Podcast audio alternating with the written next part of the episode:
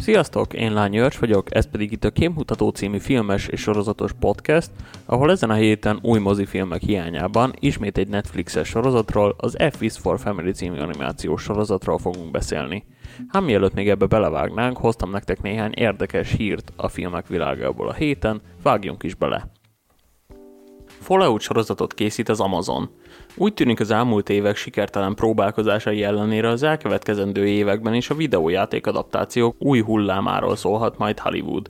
A jövőre érkező Budapesten forgatott Halo sorozat az előkészületi fázisban lévő Kate Blanchett főszereplésével fémjelzett Borderlands film, valamint az HBO sikersorozatának, a Csernobyl alkotójának és az eredeti játékok atyának új projektje, az HBO-ra érkező The Last of Us széria után most egy újabb híres franchise költözhet a képernyőre. Igaz, még nem a nagy vászonra.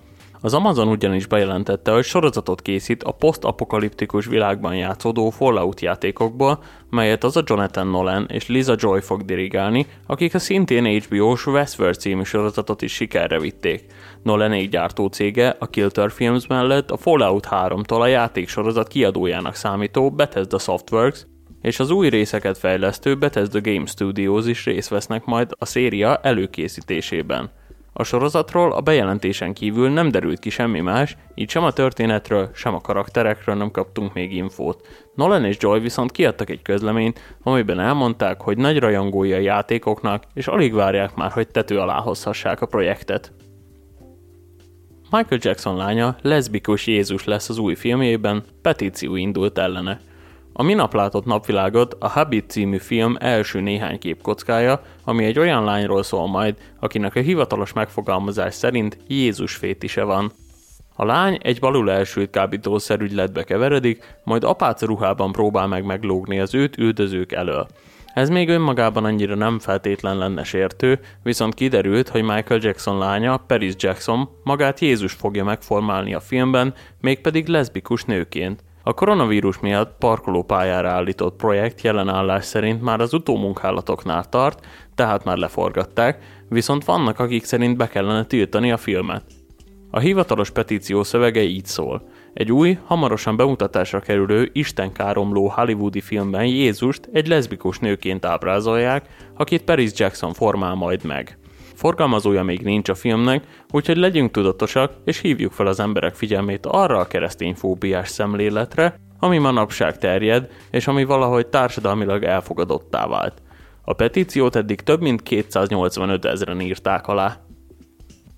A John Wick filmek rendezője Oscárt adna a kaszkadőr munkáért is – az elmúlt években többször is felvetődött az az ötlet, hogy megreformálják az Oscar díjátadót. Volt már kezdeményezés arra, hogy a speciális effektek segítségével életre keltett színészeket is díjazzák, emellett arra is, hogy a kiemelkedő kaszkadőrű munkát is honorálja a nívós díjátadó. Chaz Stahelski, akinek olyan címek köthetők a nevéhez kaszkadőr koordinátorként és kaszkadőrként, mint a Matrix trilógia, az éhezők viadala, a feláldozhatók, és aki megrendezte a John Wick mindhárom részét, egy Discussing filmnek adott interjúban beszélt arról, mennyire érik már, hogy az akadémia elismerje az ő és kollégái munkáját. Stalski szerint rengeteg tehetség dolgozik akár kaszkadőrként, akár kaszkadőr koordinátorként, és úgy gondolja, igazán megérdemelnék azt, hogyha már az öltöztetőtől kezdve a sminkesig mindenkit jutalmaznak, akkor az ő belefektetett energiáit is igazán honorálhatnák egy aranyszobrocskával.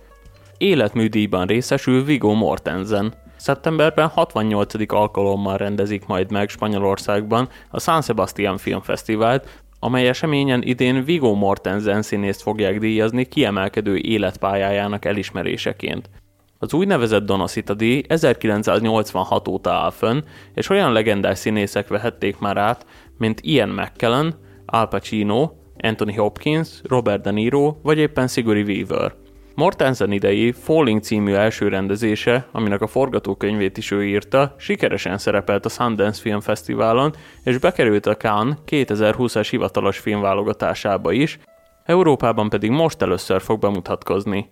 A film egy apa, Lance Henriksen és fia Viggo Mortensen megpróbáltatásait mutatja majd be, akiknek az egymástól nagyon eltérő világnézetük miatt alakul ki konfliktus. A San Sebastian Filmfesztivál 2020. szeptember 18 és 26 között lesz majd megrendezve, ezt követően pedig október 2-ától a spanyol mozik is bemutatják a Fallingot, viszont hogy hozzánk mikor érkezik meg Mortensen filmje, az egyelőre kérdéses. Filmünnep lesz a magyar művészmozikban. Ugyan a mozik nagy része már megnyitott itthon, új filmeket sajnos egyáltalán nem láthatunk, ugyanis Amerikában még javánban tombol a koronavírus járvány. A magyar művészmozik viszont két hét múlva hétvégén Vissza a moziba címmel szerveznek fesztivált, ahol sok eddig nem látott filmet fognak bemutatni. A fesztiválhoz 22 mozi csatlakozott, köztük 6 budapesti művészmozi, a Cirkóhelyszír, a Művészmozi, a Puskin, a Tabán, a Toldi, valamint az Uránia Filmszínház, valamint 16 vidéki filmszínház. A fesztiválon vetített filmek között szerepel majd Etom Egoyan, a Dísz vendég című feszült lélektani drámája, a Jack London regény nyomán keletkezett Martin Eden és Roman Polanski nagyszabású történelmi filmje, Tiszt és Kém, a Dreyfus ügy. Mindhárom film a Velencei Filmfesztiválon mutatkozott be, a Tiszt és Kém megkapta a legjobb rendezésnek járó elismerést, Martin Eden pedig a legjobb színésznek ítélt ezüst oroszlánt. És akkor még egy hazai hír – az EU ugyan tiltja, mégis forgathatnak amerikai filmeket Magyarországon. Miközben az Egyesült Államokban még mindig megállás nélkül terjed a koronavírus, a magyar kormány úgy határozott, hogy mentességet kínál a tengeren túli stáboknak. Magyarország kifejezetten kedvelt helyszín az utóbbi években a hollywoodi filmesek körében, ugyanis a festői Budapest látványa mellett a 30%-os adókedvezmény is nagyon csábítóan hat a stúdiókra. A Nemzeti Filmintézet adatai szerint a tavalyi év rekordnak számított, ugyanis a közvetlenül filmgyártásra költött összeg elérte a 164,4 milliárd forintot, ami nagyjából 50%-os növekedést jelent az előző évhez képest. Nemzetközi produkciók tehát kiemelten fontosak Magyarországon, csak hogy ezek veszélybe kerültek, miután az Európai Unió a napokban bejelentette, 15 ország számára megnyitja a külső határokat, de ezek között nem szerepel az Egyesült Államok. Az EU döntése ugyan jogilag nem kötelezi a tagállamokat annak betartására, azonban ezzel a lépéssel azt kockáztathatja Magyarország, hogy az uniós országok megtilthatják a magyar állampolgárok beutazását. A magyar kormány már pedig mentességet kínál az amerikai stáboknak, derült ki K.L. Csaba, filmügyi kormánybiztos Variety magazinnak adott interjújából. Variety Nemzeti Filmintézettől kapott információi szerint a magyar stúdiók iránt hatalmas az érdeklődés a hollywoodi produkciók részéről, évvégéig lefoglalták már mindegyiket. Az Origo Filmstúdióban például a Denis Villeneuve rendezésében készülő Dűne filmnek és az Amazon féle The Bankers Five-nak is helyet adnak majd. A filmvilág elmúlt hetének legfontosabb hírei után pedig kanyarodjunk rá a mai műsor fő témájára, a Netflix animációs sorozatainak mostoha gyerekére, az F is for Family című sorozatra. Nem véletlenül neveztem mostoha gyereknek az F is for Family-t, ugyanis a 60-as évek Amerikájában játszódó sorozat már a negyedik évadát tapossa a legnagyobb streaming szolgáltató kínálatában, látszólag mégsem fektet túl nagy energiát a Netflix a sorozat promózásába. Ha nincs a sorozatnak közösségi oldala, és amennyiben a méltán híres humorista, producer, színész és a sorozat alkotója Bill Burr nem kürtöli szét az internetet a széria negyedik évadának trélerével, a streaming közösségi oldalról csak egy-egy kósza posztot találtunk volna másrészt pedig a sorozat humorvilága sem feltétlen klappol a 21. század második évtizedének polkorrekt trendjeihez, ugyanis a férfi dominanciát hirdető poénok mellett a feketéket, az ázsiaiakat, a melegeket és a nőket támadó szövegek is komoly részét képezik a sorozatnak. Viszont helyén kezelve és a kor kontextusában elhelyezve a sorozat abszolút értelmet nyer. A Murphy család történetét ugyanis nem a sokszor ordinári poénok mellékes összekötő elemeként kell értelmezni, hanem éppen fordítva. Az F is for Family ugyanis egy komoly társadalmi relevanciával bíró sorozat.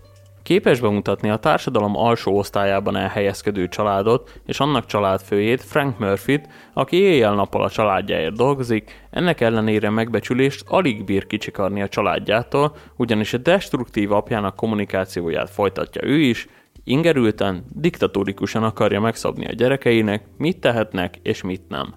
Ráadásul erre rárakódik az a posztraumatikus stressz szindróma, amit Frank a vietnámi háborúban szedett össze, tehát ezekre vezethető vissza, hogy a legtöbb emberben csupán az ellenséget látja. A 60-as években szinte még egyértelműnek számító férfiúri dominanciája is megkérdőjeleződik Franknek, amikor a felesége, látva, hogy Frank nem bírja fenntartani a családot, dolgozni kényszerül. Szú nagy tervekkel és rengeteg ötlettel lép be a munkavilágába, viszont a főnökség és a döntéshozók százszázalékos férfi dominanciája teljesen ellehetetleníti az előretörés számára, mindaddig, amíg fel nem adja az elveit. És akkor még a gyerekekről szó sem esett. Ott van a legidősebb fiú Kevin, aki úgy válik az apja egyik fő célpontjává, hogy pontosan azt a szabad tinédzserkort éli, amikor még Frank is boldog, szabad és vágyakozó volt.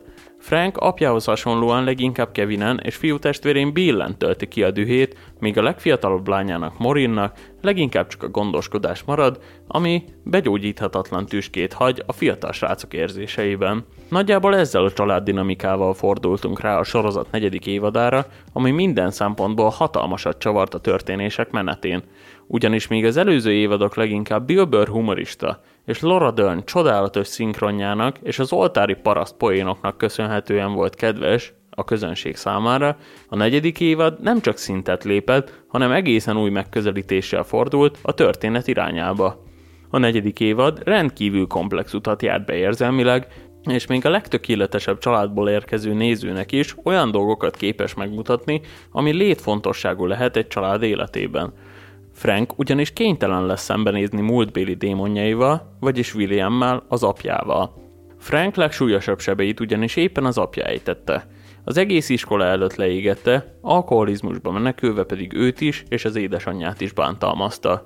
Mégis, amikor évtizedek után újra összetalálkoznak, hogy az apja megszálljon náluk néhány hétre, az egész család azt látja a nagyapába, hogy Frank apja szeretettel áll az unokái felé, hízelek Frank feleségének, egy szóval mindenkit az ujja köré csavar. A Frankben gyülemlő fortyogó gyűlölet pedig épp a legrosszabbkor lánya iskolai előadásán törik ki belőle, ahol összeverekednek az apjával, ezzel leégeti lányát az egész iskola előtt. Frank szinte közellenségé válik az egész családja számára, negyedik gyermekének születésekor viszont átértékeli az életét és megfogadja, elmegy terápiára, és megszünteti azt a mérhetetlen dühöt, ami gyerekkora óta megmérgezi minden egyes kapcsolatát. A sorozat negyedik évadának záró pillanatait nem akarnám lelőni előre senkinek, de azt elmondhatom, hogy évek óta nem készítettek ilyen érzelmes évadzáró epizódot, főleg nem egy animációs sorozat esetében. Érződik az évadon, hogy ez egy sokkal személyesebb, sokkal érzelmesebb darab a korábbiaknál, ami nem véletlen, ugyanis a sorozatot dirigáló Bill Burr humorista magánéletében is hasonló folyamatok mentek végbe. Lánya született, elkezdett terápiára járni. És nem csak ebből a szempontból volt aktuális a sorozat, amit furcsa kimondani, mert a 60-as években játszódik – hanem azért is, mert a Black Lives Matter mozgalom kialakulásával szinte teljesen egy időben látott napvilágot az évad, ahol egy komplett epizódot szenteltek annak, hogy bemutassák egy fekete polgármestert érő diszkriminációt. A politikai felhang sosem volt idegen a sorozattól, de ez még engem is meglepett. Az F is for Family eddigi három évadánál kézenfekvő volt számomra, hogy ez egy animációs sorozat, ugyanis néha a valóságtól teljesen elrugaszkodott témákkal és mondani valóval dobálózott. A negyedik évad viszont ezt is megfordította, és az évad után azon kaptam magam, hogy azon tanakodok, miért volt ez a sorozat egyáltalán animációs. Mert teljesen helyén való lett volna, élőszereplősként is, talán még nagyobbat is ütött volna érzelmileg. De félre ne értsétek, tökéletes volt így az évad, sőt, talán több, mint tökéletes. Az F is for Family mindenki számára fontos néznivaló, mondhatni kötelező darab. Még ha vannak is hibái az előző három évadnak, a negyedik szezon mindenért kárpótol, így ha a többit nem is, ezt mindenkinek szeretettel ajánlom. Köszönöm szépen, hogy hallgattatok, ennyi lett volna már a képmutató, jövő héten újra találkozunk. Addig is nézzétek és olvassátok a jövő tévét, valamint hallgassátok a jövő rádiót. Kövessetek minket Facebookon, Spotify-on, Instagramon és bárhol, ahol megtaláltok minket. Sziasztok!